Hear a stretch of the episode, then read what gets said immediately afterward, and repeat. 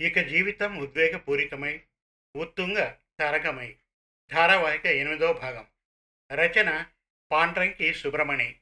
కథాపఠనం మల్లవరపు సీతారాం కుమార్. జరిగిన కథ. కుటుంబ పోషణ కోసం ఢిల్లీలోని ఒక మెస్లో కుక్గా చేరుతాడు రామభద్రం. ఒకరోజు అతనికి కలలో ఆ మెస్ నిర్వాహకురాలు రూపవతి కనిపిస్తుంది. అతనిలో అలజడి మొదలవుతుంది. తన ఊరికి వెళ్ళి రావడం కష్టంగా ఉందని పని మానేసి వెళ్ళిపోతానని అంటాడు భద్రం. కుటుంబాన్ని ఢిల్లీకి తీసుకురమ్మని అవసరమైన సహాయం చేస్తానని చెబుతుంది రూపవతి. ఢిల్లీకి చేరుకున్న భద్రం కుటుంబానికి వసతి చూపిస్తుంది రూపవతి. ఆమె ప్రవర్తన కాస్త అసహజంగా అనిపిస్తుంది భద్రానికి. ఆమెతో నిగ్రహంగా వ్యవహరించాలని అనుకుంటాడు. అతను ఆఫీసుకు రాకపోవడంతో ఏమై ఉంటుందని ఆలోచిస్తుంది రూపవతి. అతను పార్కులో ఎవరితోనో గొడవ పడ్డట్టు తెలుసుకుని బాధపడుతుంది. అతని పిల్లల స్కూల్ అడ్మిషన్ విషయంలో సహాయం చేస్తానంటుంది. చెప్పినట్టుగానే అడ్మిషన్ ఇప్పిస్తుంది. ఇక ఇక జీవితం ఉద్వేగపూరితమై ఉత్తుంగ తరంగమై ధారావాహిక ఎనిమిదవ భాగం వినండి. ఆ రోజు మంగళవారం. అతడు నిన్ననే రూపవతితో చెప్పి వచ్చాడు. మంగళవారం నాడు ఆమెతో ముఖ్యమైన విషయం ఒకటి మాట్లాడాలని. దానికి ఆమె ఏమీ అనకుండా అలాగే అన్నట్టు ఊ అంది. అంచేత అతడు పొద్దుటే లేచి అంబాయి ఆలయానికి వెళ్ళి ముమ్మార్లు ప్రదక్షిణలు చేసి వచ్చి ఆ తర్వాత అల్పాహారం తీసుకొని మెస్సు చేరుకున్నాడు. అతడక్కడికి చేరుకునేసరికి అప్పుడప్పుడే బట్టలకు కుంపట్లు వెలగసాగాయి. లోపలికి వెళ్ళి బట్టలు మార్చుకోకుండానే సోమనాథానికి ఓ మాట చెప్పి క్యాష్ క్యాబిన్ వైపు నడుచుకుంటూ వచ్చాడతను అక్కడ వాళ్ళ బాస్ రూపవతి సిద్ధంగా ఉంది. అతడి రాక కోసం. ఆమె మరదలు మంజులాదేవి అకౌంట్స్ అసిస్టెంట్ మాలిని ఇద్దరూ అక్కడ లేరు.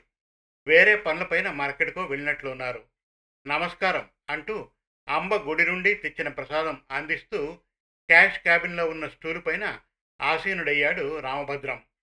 ఆమె నవ్వు ముఖంతో నుదుట కుంకుమ బొట్టు పెట్టుకుంటూ తిరిగి చూసింది చెప్పమన్నట్టు. మరేమీ లేదు మేడం. మీకు మన సూపర్వైజింగ్ కుక్ సోమనాథం గారు తెలుసు కదా? ఆమె మొదట నవ్వబోయి పిదప ఆపుకొని అతడి వైపు కళ్ళు విప్పార్చి చూసింది. భలే ప్రశ్నే వేస్తున్నారు. తెలియకపోతే అతన్ని హెడ్ కుక్గా అపాయింట్ చేస్తానా? అతనికి మా నాన్నగారి వద్ద కూడా మంచి పేరు ఉంది. దానికతడు చిన్నగా పొలబారినట్లు దగ్గి విషయానికి రావడానికి ప్రయత్నించాడు. నేను చెప్పేది వ్యక్తిగతంగా తెలుసా అని. మీ దృష్టిలో అతన్ని మంచివాడంటారని నమ్మకస్తులంటారని నాకు తెలుసు. నేను అడిగేది ఆయన కుటుంబ జీవితం గురించి. పూర్తిగా తెలియదనుకుంటాను ఆయన కలివిడిగా మాట్లాడడం నేను చూడలేదు కూడాను. మితభాషి మా వాళ్ళ మిలిటరీ స్టైల్లో మనుగడ సాగిస్తాడు. ఏదో భారాన్ని మోస్తున్నట్టు కనిపిస్తాడు. ఆ ఒక్క విషయంలో ఆమె ఉపయోగించిన పద ప్రయోగం రామభద్రానికి నచ్చింది. అంటే అతన్ని రూపవతి బాగానే గమనిస్తుందన్నమాట. అవును ఖచ్చితంగా అలాగే ఉంటాడు అంటూ సోమనాథం కుటుంబ నేపథ్యం గురించి వివరించి చెప్పాడు రామభద్రం. అంతా విన్న తర్వాత ఆమె అతడు ఎదురు చూసినట్లే ముఖం బాధగా పెట్టి చూసింది. వినడానికి నిజంగా సంకటంగానే ఉంది. ఇంట్లో ఏవో కారణాల వల్ల మరణాలు సంభవించాయని ఇంకా సంభవిస్తాయేమోనని భయపడి ఉన్న ఊరిని విడిచి రావడం చాలా అరుదుగా జరిగే సంఘటన. వాళ్ళ ఇంటిపైన వాళ్ళ వాడపైన దుష్టశక్తి చూపు పడినట్లుంది. కనీసం కన్న కూతుర్ని చూడడానికి వెళ్ళినట్లు లేదు ఇంతవరకు. మళ్ళీ అదే కారణం. తను గాని ఇంటి గడప దాటి లోపలికి వెళ్తే తనకు ఇంట్లో వాళ్ళకు అదే దుర్గతి పడుతుందని. అయితే ఒకటి సంగీత కుటుంబానికి చెందినవాడు కాబట్టి తంజావూరుని తలుచుకొని ముఖ్యంగా తిరువయ్యారు తలుచుకొని తెగ దిగులు పడుతూ ఉంటాడు. ఆ తీరున ఇక్కడెక్కడైనా దక్షిణాదుల సంగీత కచేరీ కానీ జరిగితే వెతికి వెతికి మరీ వెళ్తాడు. సంగీత త్రిమూర్తులంటే పురంధరదాస్ అంటే మహాభక్తి. ఆమె భద్రం చెప్పింది విని దీర్ఘంగా నిట్టూర్చింది. నిట్టూర్చుతోనే అంది. ఈ ఏటి వార్షిక లెక్కలు చూసిన తర్వాత అతడికి జీతభత్యాలు పెంచాలనుకుంటున్నాను. కానీ ఇంతటి కష్టాల కడలిలో ఈత్తున్నాడని మాత్రం తెలీదు. ఇక అతడి గురించి ఇంకేదైనా చెప్పాలా? నేనిప్పుడు ఇక్కడికి వచ్చింది సోమనాథం గారి గురించి మాత్రమే కాదండి మంజులాదేవి గారి గురించి కూడాను. ఆమె ఆ మాట విన్నంతనే ఆశ్చర్యంగా కళ్ళెత్తి చూసింది అతడి వైపు. దాని ఊసేందుకు ఇక్కడ? అంటూ అర్ధోక్తిలో ఆగిపోయింది ఆమె ఆమెకు కూడా పెళ్ళీడు దాదాపు దాటిపోయే వయసు వచ్చింది కదా. గుణవంతుడు ఖచ్చితత్వం గల వ్యక్తి కావడాన మంజులని శోభనాథానికి ఇచ్చి పెళ్ళి చేస్తే బాగుంటుందని నా అభిప్రాయం. ఆ తర్వాత మీ ఇష్టం అంటూ స్టూలుపై నుండి లేచాడు రామభద్రం. ఆగండి సగం చెప్పి సగంలోనే వెళ్ళిపోతే ఎలా? మీ మాటను అంత తేలిగ్గా కొట్టి పారేయలేనుగా? కాగా ఇప్పటికే మంగళూరులో దానికోసం రెండు సంబంధాలు చూశాం. త్వరలో ఒక సంబంధం హుబ్లీ సంబంధం కుదిరే అవకాశం ఉంది. అందులోనూ సోమనాథానికి రెండవ మనువు కదా. కూతురు కూడా ఉంది కదూ? అదేమంటుందో మరి? మీరు గాని చెప్తే ఆలోచించవలసిన విషయమనే తోస్తుంది. కొందరు ఆరితేరిన వారిలా గంభీరంగా కనిపిస్తారు. సంపాదన పుష్టిగా ఆర్జించేవాళ్ళు కూడా ఎదురవుతారు. అయితే అల్పాసలకు అతీతంగా జీవించే నమ్మకస్తులు కనిపించడం కష్టం. మంజులాదేవి నాకు చెల్లి వంటిది. ఆ కోణంలో నుంచే సలహా ఇచ్చాను. అంటూ లేచి వెళ్ళిపోయాడు రామభద్రం. ఆ రోజు సాయంత్రం మాలినీదేవి మంజులాదేవి అప్డేట్ చేసిన జీత బత్యాల రిజిస్టర్ చూశాడు రామభద్రం. బాస్ మేడం చెప్పినట్లు సోమనాథన్ జీతం పెంచారు. అది గుర్తించి చిన్నగా నవ్వుకుంటూ ఏదేచ్ఛగా తన జీత భత్యాల వివరాలు చూశాడు. ఆశ్చర్యం కలిగింది. తను మేడం నుండి తీసుకున్న అడ్వాన్స్ నుండి ఏదీ కట్ చేసినట్లు కనిపించలేదు. విస్మయం చెందుతూ ఆ విషయం మేడం వద్ద ప్రస్తావించాడు అతడు. నెలవారీ సులభ వాయిదాల పద్ధతిని కట్ చేస్తే నాకు బాగుంటుంది మేడం. ఒకేసారి భారీగా కట్ చేయనారంభిస్తే నాకు ఇబ్బందికరంగా ఉంటుందండి. తెలుసు తెలిసే కట్ చేయలేదు. ఎందుకో తెలుసా? తెలియదన్నట్టు తల అడ్డంగా ఆడించాడతను ఆమె చిన్నగా నవ్వి చెప్పసాగింది. మీది పెద్ద కుటుంబం ఖర్చులు అధికంగా ఉంటాయి. దానికి తోడు మీ అమ్మగారికి ప్రతి నెల మందులు కొనివ్వాలి. అవునా? అతడు బేలగా చూస్తూ తలవుపాడు అంచేత మీకు కూడా జీతభత్యాలు పెరిగిన తర్వాత అడ్వాన్స్ కట్ చేయని ఆరంభిస్తాం. ఈజ్ ఇట్ ఓకే అతడు బదులివ్వలేదు. చేతులు జోడించి అక్కడి నుంచి కదిలి వెళ్ళిపోయాడు. మర్నాడు ఏమైందో మరి? ఉదయం ఎనిమిది తర్వాత కూడా రూపవతి మెస్సుకి రాలేదు. సూపర్వైజరీ పనులు ఆఫీస్ వ్యవహారాలు అన్నీ మంజుల మాలిని ఇద్దరూ చూసుకుంటున్నారు. మేడం గారి ఉనికి లేకపోవడం గమనించిన రామభద్రం నిదానంగా సోమనాథం ఆదేశాలను అనుసరించి వంట పనులు చేసుకుంటున్నాడు. మరి కొద్దిసేపటికి అతడు ఊహించినట్లే జరిగింది. మంజుల వద్ద నుంచి పిలిపొచ్చింది. అతన్ని వెంటనే రమ్మనమని. అతడు జాప్యం చేయకుండా సోమనాథానికి ఒక మాట చెప్పి భీమన్కి తన పని అప్పగించి ముఖం కడుక్కొని బట్టలు మార్చుకొని వెళ్ళాడు. అతన్ని చూసిన వెంటనే స్పందించింది ఆమె. కానీ తను అనుకున్న విషయాన్ని మాత్రం ప్రస్తావించలేదు. అలా బయటికి రండి. మీతో మాట్లాడాలి అంది. మొత్తానికి ఆమె తన వ్యక్తిగత వ్యవహార విషయమై పిలువలేదనిపించింది. మీరీ చెక్కుని తిన్నగా సేట్ గారికి అందించి అటు నుండి మేడం గారి వద్దకు వెళ్ళి రండి. ఆమె మిమ్మల్ని రమ్మన్నారు. అన్నట్లు పగల కావటాన మీరు పార్క్ మార్గం ద్వారానే షార్ట్కట్లో వెళ్ళవచ్చు. అతడేమీ అనకుండా చెక్కుని ఫార్వార్డింగ్ లెటర్ని అందుకొని కాసిన్ని మంచినీళ్ళు తాగి బయటకు నడిచాడు. నడుస్తున్న వాడల్లా ఆగాడు మంజుల గొంతు విని. ఇక పైన ఇటువంటి ముఖ్యమైన పేపర్లు మీకే ఇవ్వమని మేడం ఇదివరకే డైరెక్షన్ ఇచ్చారు. ఇదిగోండి దారి ఖర్చులకి అంటూ యాభై రూపాయల నోటుని అందించింది. కాదనకుండా తీసుకొని కదిలాడు రామభద్రం. అంటే తనను మెల్లమెల్లగా స్టాఫ్ సైడ్కి లాగుతోందన్నమాట మేడం. రేపు అకౌంట్స్ పని కూడా ఇస్తుందేమో. అతడి మనసు ఉన్న పాటున ఊబలాట పడింది ఎగిసి పడింది. అతడికి ఆది నుండి చదువరుల మధ్య ఉండడం పుస్తకాల దొంతర్లు ముందేసుకొని పనిచేయడం అంటే అవధికి మించిన ఆరాటం. రూపవతి తప్పకుండా శరీరం సహకరించకుండా మొరాయించి ఉంటుంది. లేకపోతే మెస్సుకి ఆమె రాకపోవడం చెప్పా చేయకుండా ఉండిపోవడం అసంభవం. అతడు అదే ఊపిన చకచకా పార్కు గుండా నడిచి వెళ్ళి సేట్ గారికి చెక్కును అందించి టిప్స్గా ఆయన అందించిన మరొక యాభై రూపాయల నోట్టు కూడా అందిపుచ్చుకొని రైల్వే యార్డ్ మలుపు తిరిగి డజన్ బత్తాయి నారింజ పండ్లు కొనుక్కొని రూపవతి ఇల్లు చేరాడు. ఈసారి తలుపు పనిగెత్త తెరవలేదు. రూపవతే తెరిచింది. ఆశ్చర్యంగా చూసి అడిగాడు.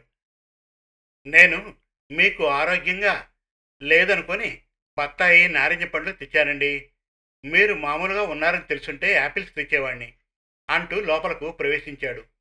ఆమె అతడితో పాటు నడుస్తూ అంది. మీరెలా అనుకున్నారు? నాకు ఒంట్లో బాగానే ఉందని. మీరు ఊహిస్తున్నట్టు నాకు కానీ ఒంట్లో బాగుంటే నేనక్కడ కదా ఉండాలి? నిజమే మీ స్ట్రిక్ట్నెస్ గురించి నాకు తెలియందా? తూర్పున ఉదయించడం సూర్యుడు మర్చిపోవచ్చు కానీ మీరు సమయపాలన పాటించకపోవడమా? కానీ మీ మోము ఎప్పటిలాగే కళగా ఉంటేను కళ్ళు కూడా మెరుస్తుంటేను. ఇకపోతే పెళ్ళైన వాణ్ణి ఒక మాట చెప్తాను మీరు మరొక విధంగా అనుకోకపోతే. బాగుంది మీ వ్యవహారం ఇంకా సందేహాలేనా నా వద్ద? చెప్పండి. అతడు వెంటనే నోరు విప్పకుండా క్షణం పాటు ఆగి అన్నాడు మీ మిలిటరీ భర్త నిజంగా అదృష్టవంతుడు. ఆమె చిన్నగా నవ్వి అంది బాగానే చెప్పారు. మా వారి విషయమై మంచి కాంప్లిమెంట్ కూడా ఇచ్చారు. మరి నేను కూడా అదృష్టవంతురాలినేనా అన్నది మీరెప్పుడైనా ఆలోచించారా? సరే అదలా విడిచిపెట్టండి. నాకు నిజంగానే బాగాలేదు. ఇంట్లో యాపిల్స్ డ్రై ఫ్రూట్స్ గట్రా ఉన్నాయి కానీ బత్తాయి మాత్రం లేదు. తినాలనిపించింది. మీరు అడగకుండానే తెచ్చారు నూరు వందనాలు. మీరంతటి పెద్ద మాట ఉపయోగించకండి కానీ విషయం చెప్తారా? ఒంటికేమి చేసిందో? ఇంకేముంది? చాలా మామూలే. మెడ పట్టేసింది. ఆ సలపరింత నడుం వరకు ప్రాకిపోయినట్లుంది. అయితే మీరు నేను చెప్పినట్లు తప్పకుండా చేయాలి. బెనారస్ హిందూ వైద్యశాల బ్రాంచి ఇక్కడెక్కడో ఉన్నట్లు ఉంది. మీరు వెళ్ళి పూర్తి చికిత్స తీసుకోవాలి. మీరు ఎలాగో రెగ్యులర్గా వ్యాయామం చేస్తూ ఉంటారు కదా గుణం తప్పకుండా ఏర్పడుతుంది త్వరగా ఏర్పడుతుంది. దయచేసి ఈ ఒక్క మాట వినండి. ఆమె అతడి వైపు ఆశ్చర్యంగా చూస్తూ అడిగింది మీరెందుకండి నా ఆరోగ్య విషయంలో ఇంతలా కలవళ పడిపోతున్నారు? అతడు చప్పున తల దించుకున్నాడు నేల చూపులు చూస్తూ ఉండిపోయాడు. ఆమె రెట్టిచ్చి అడిగింది మాట్లాడరేం అని. మీరు స్థిమితంగా ఉండడం మా పని వాళ్ళందరికీ అవసరం. ముఖ్యంగా ఊరు కాని ఊరని చూడకుండా మిమ్మల్ని నమ్మి ఇక్కడికి వచ్చిన మా ఇంటిల్లిపాదికి సరే మీ అభిమానానికి సర్వదా కృతజ్ఞురాల్ని. మీరు ప్రస్తావించారు కాబట్టి చెప్తున్నాను. ఇద్దరు ముగ్గురు మోతుబరి వ్యాపారస్తులు వచ్చి అడిగారు. మెస్సుని అమ్మేయమని బిల్డింగ్తో పాటు. నాకు కూడా మంగళూరు వెళ్ళిపోవాలని అనిపించింది. కానీ అప్పటి నుంచి మా నాన్నగారిని నమ్ముకొని ఇక్కడ పనిచేస్తూ జీవిస్తూ ఉన్న స్టాఫ్కి ఆడామగ పనివాళ్ళకి జీవనోపాధికి దెబ్బ తగలకూడదనే నడిపిస్తున్నాను. ఈ విషయంలో మా నాన్నగారి మాటను జవదాటడం నా వల్ల కాదు. ఆ కథంతా ఇప్పుడెందుకు కానీ మీరు నాకేమీ రిలీఫ్ కలుగజేయలేరా? ఎందుకు కలుగజేయను? నరాల ఒత్తిడి శరీర మర్దన గురించి నాకు తెలుసన్నాగా. అయితే ఒక షరతు పైన రిలీఫ్ కలగజేస్తాను. అదేమిటన్నట్టు అతడి కళ్ళల్లో కళ్ళు పెట్టి చూసింది. నేను తప్పకుండా మెడ వరకు మర్దనా చేస్తాను. వీపు వైపు మాత్రం నేను సాగలేను. ఎందుకు అన్నట్టు మరొకసారి కళ్ళెత్తి చూసిందామా. ఎందుకంటే అదొక ప్రమాదకరమైన భూమండలం భూతాపం గల మధ్యరేఖ. అటుగాని చేతులు చాచితే ఎటువంటి మగాడి చేతులైనా భగభగా మండిపోక మానవు. గృహస్థులు నిగ్రహం గలవారు మీకు కూడానా? నేను ముందే ఈ విషయమై వార్నింగ్ ఇచ్చాను రూపవతి. మీరు మర్చిపోయింటారు ఇప్పుడు నన్ను ఆటలు పట్టిస్తున్నారు. నాకు అంత పెద్ద వార్నింగ్ ఇచ్చారా? మర్చిపోయినట్టున్నాను. నా కోసం ఒకసారి ఉచ్చరిస్తారు. నా నోట చెప్పించాలని చూస్తున్నారు కాబట్టి చెప్తాను. మీరు నిండుగా ఎత్తుగా ఎనలేని శిల్ప సౌందర్యంతో వయ్యారంగా ఉంటారు. మీ శరీరం నుంచి తేలే సువాసనలు సన్నజాజి పూదోటల్ని మరిపిస్తాయి. వాటికి నేనే కాదు. ఎవడైనా సరే పుష్పక విమానంలో తేలిపోవలసిందే. ఆమె సమ్మోహనకరంగా నవ్వింది. అంతటి ప్రమాదం మీకు రానివ్వనులేండి అంటూ సోఫాలో అటు తిరిగి కూర్చొని అతడికి అమృతాంజనం డబ్బా అందించింది రూపవతి. అతడు చట్టున అడిగాడు మరి మీ తమిళ పనావిడ పనికి రాలేదా? ఆమె తల అడ్డంగా ఆడిస్తూనే మెడపైనున్న చీర చెంగును తొలగించింది అలవోకగా. అతడికి తెలియకుండానే అతడి కళ్ళు పెద్దవయ్యాయి. ఉన్నపాటున ఉలూచితో అర్జునుడు పడ్డ అవస్థ గుర్తుకు వచ్చింది. చెయ్యకు దార్పగా దురము. కొప్పు జారే. అదంతట చక్కదిద్దిచో పయ్యద జారే. నై ఎదిరిపాటున గ్రక్కున నీవి జారే. రాజయ్యడ నవ్విలాసిని వియారము చూసి నవ్వు నెయ్యడ మేలే చూతురు. గణింపరు జాణలు జారుపాటులను. అతడలా తను వీధి నాటకాలు వేసే రోజుల్లో చదివిన వెంకటకవి పద్యాన్ని తలుచుకుంటూ తైలాన్ని రూపవతి మెడన పూశాడు తడబడే చేతులతో. అతడలా మెడ చుట్టూ నుదుట చుట్టూ మర్దనా చేసిన తర్వాత అతడు భీష్ముడంతటి నిగ్రహాన్ని కొని తెచ్చుకొని అడిగాడు నా వంతు మర్దన అయిపోయినట్లుంది రూపవతి మరి మంజులకు ఫోన్ చేస్తారా దానికామె తిరిగి చూడకుండానే బదులిచ్చింది ఇప్పుడది ఇక్కడికి రావడం అంత అవసరమా? ఈ ఒక్కసారికి మిమ్మల్ని మీరు వైద్య శిఖామణిగా తలుచుకోలేరా? ఆమె హస్కీ కంఠస్వరంలోని ఉద్విగ్నతను గమనించిన రామభద్రం ఓపలేకపోయాడు మెల్లగా వంగి ఆమె వీపుని నడుము పైభాగాన మృదువుగా ముద్దాడి చివుక్కన లేచి గది తలుపు వద్దకు దూసుకు వెళ్ళాలని పూనుకున్నాడు. కానీ నిగ్రహం వేళ్ళ సందులో నుండి జారిపోయే నీటి చుక్కల్లా మనస్సు వశం తప్పిపోతుంది. వివసత్వం చెందుతూ ఉంది. నిశ్శబ్దంగా గాఢంగా మర్మంగా ఆమెను ఆక్రమించుకున్నాడు. ఇప్పుడు ఆమెకు కావలసింది అదేనేమో. ఇంకా ఉంది. ఇక జీవితం ఉద్వేగపూరితమై ఉత్తుంగ తరంగమై. ధారావాహిక తొమ్మిదవ భాగం త్వరలో. మరిన్ని చక్కటి కథల కోసం కవితల కోసం వెబ్ సిరీస్ కోసం మన తెలుగు కథలు డాట్ కామ్ విజిట్ చేయండి. Thank you